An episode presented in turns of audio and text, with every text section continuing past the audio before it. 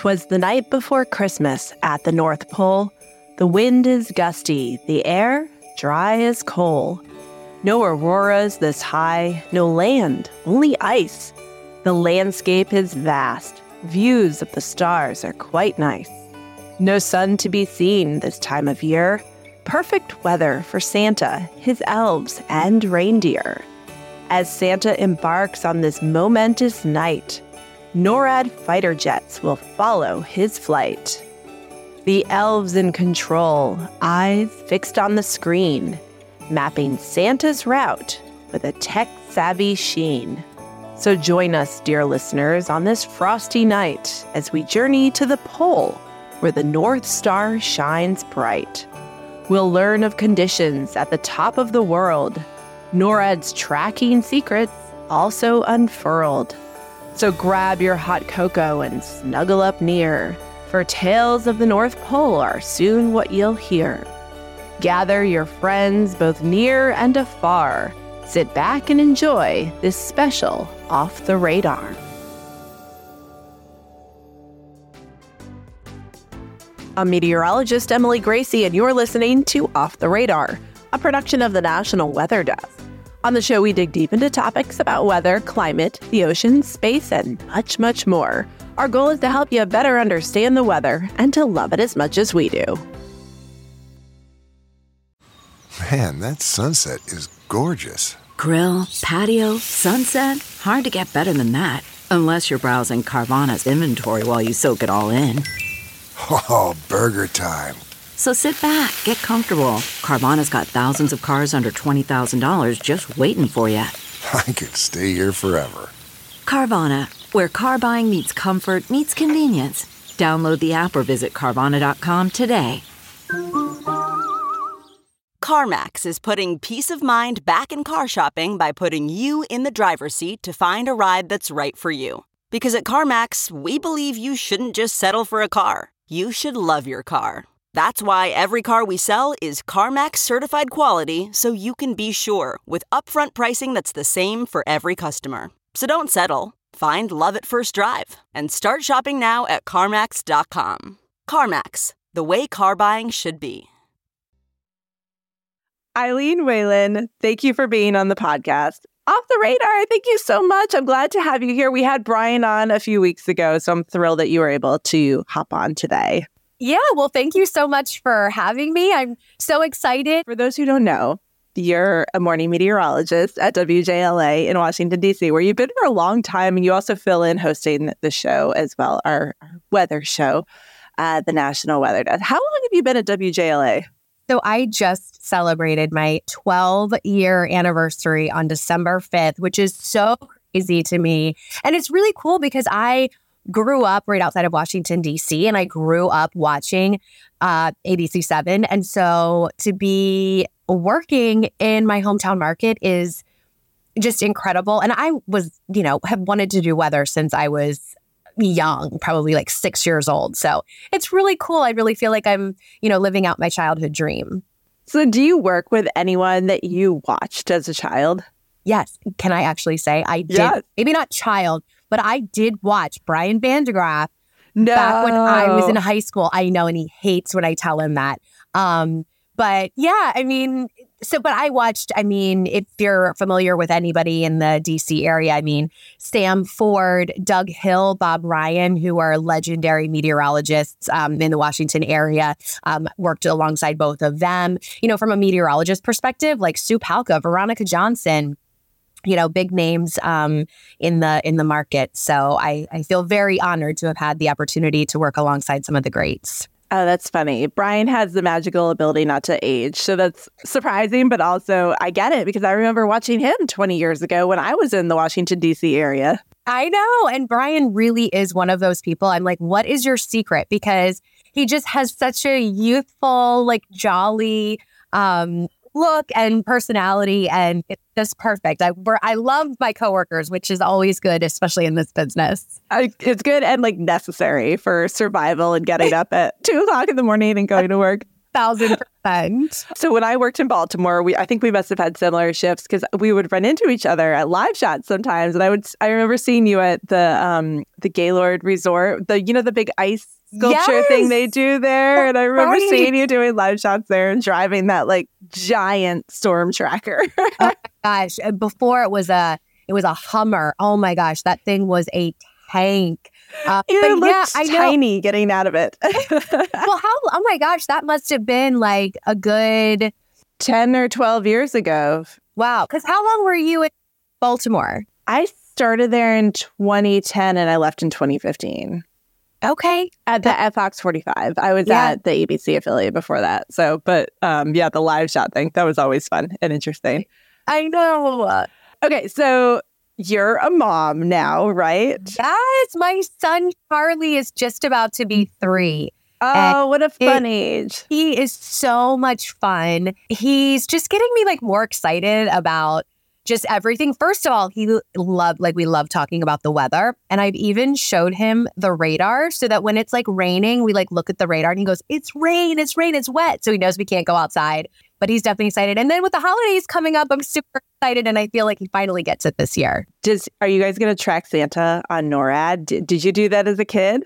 I did. And I want to do it with him as well. I mean, so cool that we can actually track Santa wherever he is around the globe. Okay, so this week on Off the Radar, it's all about the holidays. It's all about the North Pole. It's all about Christmas and Santa. And so part of what I interviewed someone about was the North Pole and weather conditions at the North Pole and what it's like. Because, we all think of the North Pole as this place, this land where Santa lives, but there's no land there. It's ice. So I'm going to talk to an expert. His name is Walt Meier. He works with the National Snow and Ice Data Center. And something interesting that we talk about is the fact that there's actually 2 North Poles. Did you know this? There are. Wait, 2 North Poles? I knew there was a North Pole and a South Pole, but not 2 North Poles. So one is the geographical North Pole, one is the magnetic North Pole, but they're not in the same spot. They're a couple hundred miles apart. So that's pretty fascinating. That is really fascinating. I'm going to have to listen to this expert a little later on the show. I know, right? And then also, I'm going to talk to somebody from NORAD, Colonel Kevin Miner. Works with NORAD, and they've been tracking Santa since the 50s. So he's going to talk to me about how it started and what's new for this year. So it's really cool. Great story about how NORAD started tracking Santa. It all kind of happened by accident. Really? Yes. Oh, that's fascinating. Do you remember watching Santa on NORAD when you were little? Yeah. And, I think and I grew up in the era where we didn't really have computers when I was little, and then we got them as I got older. So I think I was really in high school before we had the ability to access the internet. And even then it wasn't great. But and then as soon as my kids were born, they love it. They love science. They love computers. Like your son, they love looking at the radar. And it's kind of all of these things combined. It feels like you're looking at weather, but you're not. You're looking at Santa traveling around the world. Oh, and how old are your kids? So they're 10 and 6 and still very much into Santa and watching him and thinking about it and the excitement of Christmas. So we're still kind of living in the magical zone of Christmas at my house every year. Oh. Even though it's not cold here anymore. I mean, in South Carolina, I miss the Maryland cold weather for Christmas time. Yeah, although, I mean, as our climate is changing, I mean, I definitely now within, recent years, remember some Christmases being weirdly warm and almost a little humid. So it's crazy. And it's been so long since we had a white Christmas, but yeah, it's definitely a lot warmer for you. So I'll take the cooler air that we have here in the Mid-Atlantic. Yeah, we've done some beach time on Christmas before, and that's always strange to me. I grew up in Connecticut, so it's very weird. Well, Eileen, thank you so much for joining me today. I'm very excited to have you on the show. Excited to see you every time you host the National Weather Desk. Anything new we should be looking out for from you coming up, or anything on News 7 that we should be watching for over the next several weeks? Well, we have a winter weather special that is going to be airing right before the end of the year. So we'll be sure to, post that on our social channels. You can follow me at Eileen Whalen on any social media accounts. I try to stay active, but it's There's so many things to stay on top of, but we're going to be releasing that winter weather special at the beginning of the year. And then, you know, our First Alert Weather team kind of did a little winter weather outlook. And, you know, we're with the El Nino coming back, it looks like maybe we could have some better snow. So we'll see, and we'll us snow lovers will keep our fingers crossed for sure. Awesome. Well, have a great Christmas with your son and your husband. Thank you so much. Same to you, Emily. Now here's my interview with Dr. Walt Meier, Senior Research Scientist at the National Snow and Ice Data Center. Let's talk about the North Pole. So can you tell me, first of all, where is the North Pole, and does that change? So the geographic North Pole is at 90 degrees north. So it's basically the top of the world. It's the point at which the Earth spins around, rotates around. And of course, up is kind of arbitrary. So when I say up, it's, you know, relative to our standard definitions. Southern Hemisphere folks might think a little differently, but it's basically, as we say, at the top of the world. And there's the geographical North Pole, but there's also a magnetic North Pole. Yeah. So the geographic North Pole is, again, where the point around which the Earth spins. So the magnetic pole is where your compass points to. It's basically where the magnetic flow is, and it doesn't line up exactly with the geographic North Pole where the Earth rotates around. So there's a little bit different. So if you were wanting to go to the geographic North Pole, you don't want to use a compass because you won't actually end up there. You'd be a little bit off from there. What's a little bit off? How far are we talking? Well, it depends. The magnetic North Pole varies and it moves around. So it depends, where you're at. A few hundred miles off from the geographic North Pole if you follow your compass. Interesting. All right, so let's talk about the spot where the geographic North Pole is. Is there any actual land there? No, there is no land. It's just an ocean. It's an ice-covered ocean. So what you would find there is what we call sea ice, the ice floating on the ocean, the ice that warmed from freezing of the salty ocean waters. So you would probably be able to stand on the North Pole, although the ice cracks and you get open water. That happens from time to time, even in wintertime. So you could have open water at the North Pole, but more than likely you will have ice there. And even in summer, the ice still stays there, at least at the moment. The ice has been decreasing up in the Arctic, but the North Pole has still remained by and large ice cover. So, it's interesting. Santa has to do a little bit of magic to live up at the North Pole. You can't build a house there. Because the other thing is the ice drifts with the winds and the currents. So even if you stand at the North Pole, you won't be standing at the North Pole for very long because the winds and the currents are going to pull that ice away from the North Pole. You don't stay in one place very long at the North Pole, unless you're like Santa that can do that. It is magic. All right. So let's say you are standing at the North Pole. What kind of interesting phenomenon might you experience there? Well, it depends on the time of year. I mean, right now you're just going to see a lot of darkness. The ice cover is pretty remarkable up there. You probably hear crunching of the ice as it moves around. It will crunch in to each other. It tends to be very dry this time of year, especially, so very crisp air. You'd see a lot of stars because it's very clear air. If it is clear, I mean, it can be cloudy up there a lot, but winter it often is clear. One thing that you won't see at the North Pole that people may think about is the aurora, the northern lights.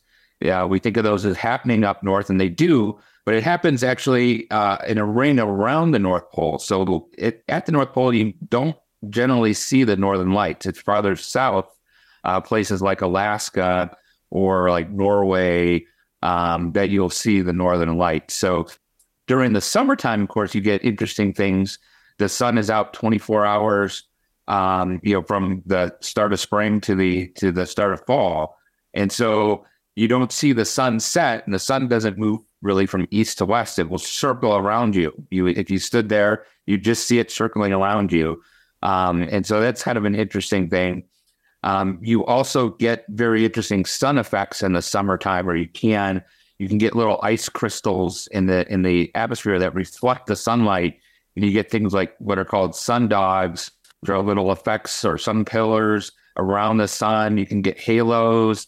You can even get like little mini rainbows if it reflects the light in a certain way. So you'll get not like a full rainbow, but like little strips of the spectrum of light.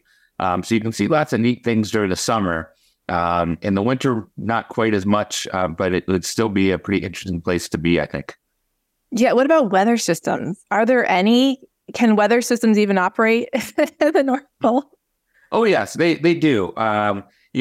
You get into the ice kind of dampens weather systems. So you get a lot of cyclones, even what we call sometimes mini hurricanes, pretty strong winds, pretty powerful, not near as big as like your tropical hurricanes, but you have really strong winds. But those come in from the sides and really happen because you have this cold air from the ice cover mixing with the warm, moist air from like the Atlantic or the Pacific that's ice-free.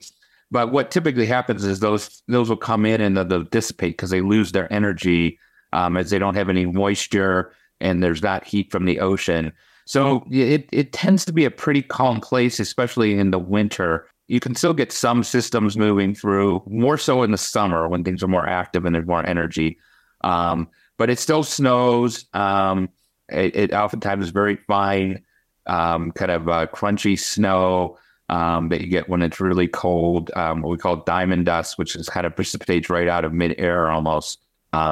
So it falls down. So it's not as active as what you see, where we live in the wintertime, but you still get weather up there. Yeah.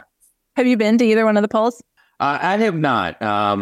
I've been up in the Arctic a few times. I've been up in an aircraft where we flew, did some experiments. We got to about 82 degrees north, which is a few hundred miles from the pole, but not quite there. But I work with a lot of colleagues that have been up to or near the pole. The South Pole is a lot more visited because that's on land, and the U.S. has a station there, and so people usually work there. And especially in the summertime, but people even winter over there. The North Pole, like I said, it can't really put a station there. The Russians used to have what they call drifting stations that they would put up near the pole.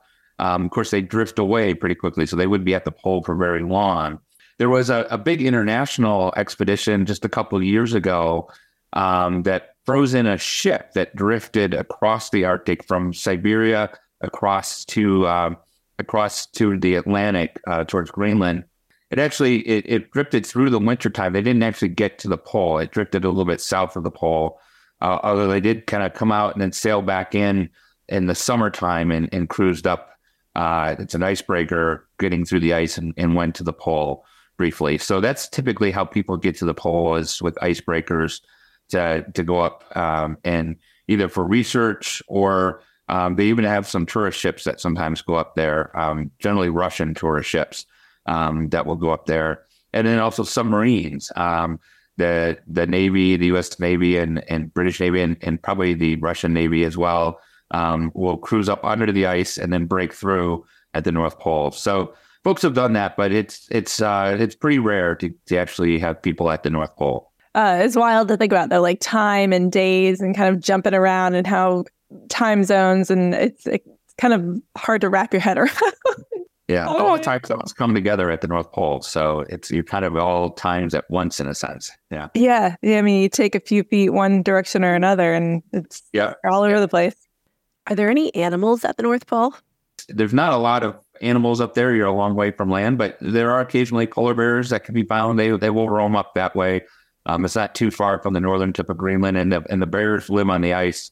And cracks in the ice, seals may be up there, so it's not completely lifeless, but it's pretty deserted, except for Santa's workshop, of course. No. What about narwhals? Are there any narwhals? There, it's probably a little far north for narwhals because they do need to breathe and come up through the air. It's possible we might see some up there because, like I said, the ice cracks and you get leads. More so during summer, probably because In the winter, those what we call leaves, those open water areas start freezing over pretty quickly, so they don't last for very long. In the summer, you might see some of those up there, but they're more south towards like the coast of Canada and Alaska. Yeah. Next up, we'll hear from Colonel Kevin Miner from NORAD. Colonel Kevin Miner, thanks for joining us today to talk about Santa. Everybody wants to hear about Santa and where he's going and where he's been, but I want to get a little background on NORAD too, because you guys have been tracking Santa for a long time. Can you tell me how this tradition got started? Yes, ma'am. Thank you, Emily, for having us. We're happy to talk about Santa any chance we get. Back in 1955, the first time NORAD got involved with this is actually called Continental Air Defense at the time, so CONAD. There was a typo in the newspaper for the phone number to call Santa, and so a child called into the Air Defense Command, and the colonel on the phone at that time, realizing the mistake and not wanting to let the child down, pretended to be Santa on the phone with that child that night. Since that time, we've grown our relationship with Santa, and we track him and make sure the kids around the world know where he's at on December 24th. What does NORAD do the rest of the year? Because I think you guys are famous for tracking Santa, but a little lesser known of all the other important things that you do. Yes, thankfully we have the radars and the satellites and the airplanes to do our job every other day of the year to make sure that all of North America is safe, Canada and the United States, as well as Mexico. And we then use those same tools that we can use to track threats to North America. We use those to track Santa on Christmas Eve. What kind of tools? So we have satellites that are stationed 22,000 miles above the Earth in orbits that keep them in place so they can see the entire globe. They track infrared, so when Rudolph puts that red nose out there, we can see him coming around the world. And then we also have radars around Alaska and Canada, as well as throughout the United States, that help us keep track of them as well. And then we have fighter aircraft, including F-15s, F-35s, F-22s here in the United States, and F-18s up in Canada that allow us to get a closer look if we needed to. Okay, so you're tracking them, but it kind of sounds like you're keeping them safe, too. Yes, we don't expect any threats to Santa on Christmas Eve, but we do want to make sure that he's taken care of and he's looking out for any icing that might be in the clouds and bad weather. Okay, so let's talk about his route on Christmas Eve. Where does he normally start? Does he always follow the same sort of track? Yeah, so he's fast, but he does have limits on him. So Santa starts with as the sun goes down over the Pacific and moves his way across the globe. As the sun goes down and children go to sleep. He doesn't want to come into their houses while they're awake, so he waits for nighttime. So we track him as he starts over in the Pacific Ocean and moves his way around the globe until he makes it to the United States and over into Hawaii at the end. How can we track him at home? So there's many ways you can get in touch with us and see what we're doing. We do have the website, noradsanta.org. As well as you can make phone calls into us as well. The website is very neat because you can start right now looking at lots of different information we have on there and games for families throughout the month leading up to Christmas. But on the night that it happens, you'll have those on there. And for the telephone number, it's 1-877-466-6723. Again, that's 877-466-6723. And we'll have a call center in here. We get several 100,000 calls on Christmas Eve. We have people here waiting to let the children know where Santa's at. Okay, so any insider information as somebody who's kind of in headquarters on Christmas Eve? Any tips or advice for tracking Santa, but also like giving him his space and letting him do his thing, right? Well, as I mentioned. At least in my house, I was always told that Santa won't come to the house until the kids are asleep. So NORAD Track Santa is a great way for parents to let the children know how close he's getting and to make sure they get in bed in time so they doesn't have to skip the house or come back later and slow his progress down. So I highly recommend using that. I was actually working shift here in our operations center last Christmas Eve, and I was able to track Santa the entire night while the event was going on. So I wasn't receiving phone calls for Track Santa. I was actually doing our other mission of making sure North America is safe that night. But it was quite awesome to see the tracking ability and all the people that were interested in where he was at and what was going on. Every year, NORAD gets more technologically advanced and the tracker gets better. Is there anything new we can expect in 2023? Yes, this year we've decided to add another language. Last year we had English, French, German, Italian, Spanish, Portuguese, Chinese, and Japanese. This year, for the first time, we're adding Korean to our website, so we can now have 9 languages on there, and we try to get bigger and better every year. Is there a way that NORAD is serving children that may have special hearing needs or visual needs or even sensory needs? There are lots of things on the website to help those with disabilities, but we ask guardians to help with the call-in or with the webpage for those who may need it. Awesome. Colonel Kevin Miner, Merry Christmas, and thank you to you and everybody at NORAD for all that you're doing for kids, grown-ups, and for Santa. Merry Christmas to you as well and to all your listeners. Off the Radar is a production of the National Weather Desk. Make sure you're following the show on Apple Podcasts, Spotify, or wherever you listen to podcasts. New episodes published every Tuesday. If you have a weather enthusiast in your life, please share this episode with them. We'd also love you to rate and review us on Apple Podcasts and Spotify. Let us know what you think of the show, and you can give me ideas for future episodes. Off the Radar will be taking a little break for the next 2 weeks to enjoy and relax over the holidays. But I'm working on some amazing shows for 2024, and we'll see you right back here with brand new episodes on January 9th. Special thanks to Dr. Walt Meier and Colonel Kevin Miner for sharing their expertise today. Also thanks to Eileen Whalen for joining me earlier in the show, and to my husband Troy for his help with the poem featured at the beginning of the episode. I'm meteorologist Emily Gracie. Happy holidays.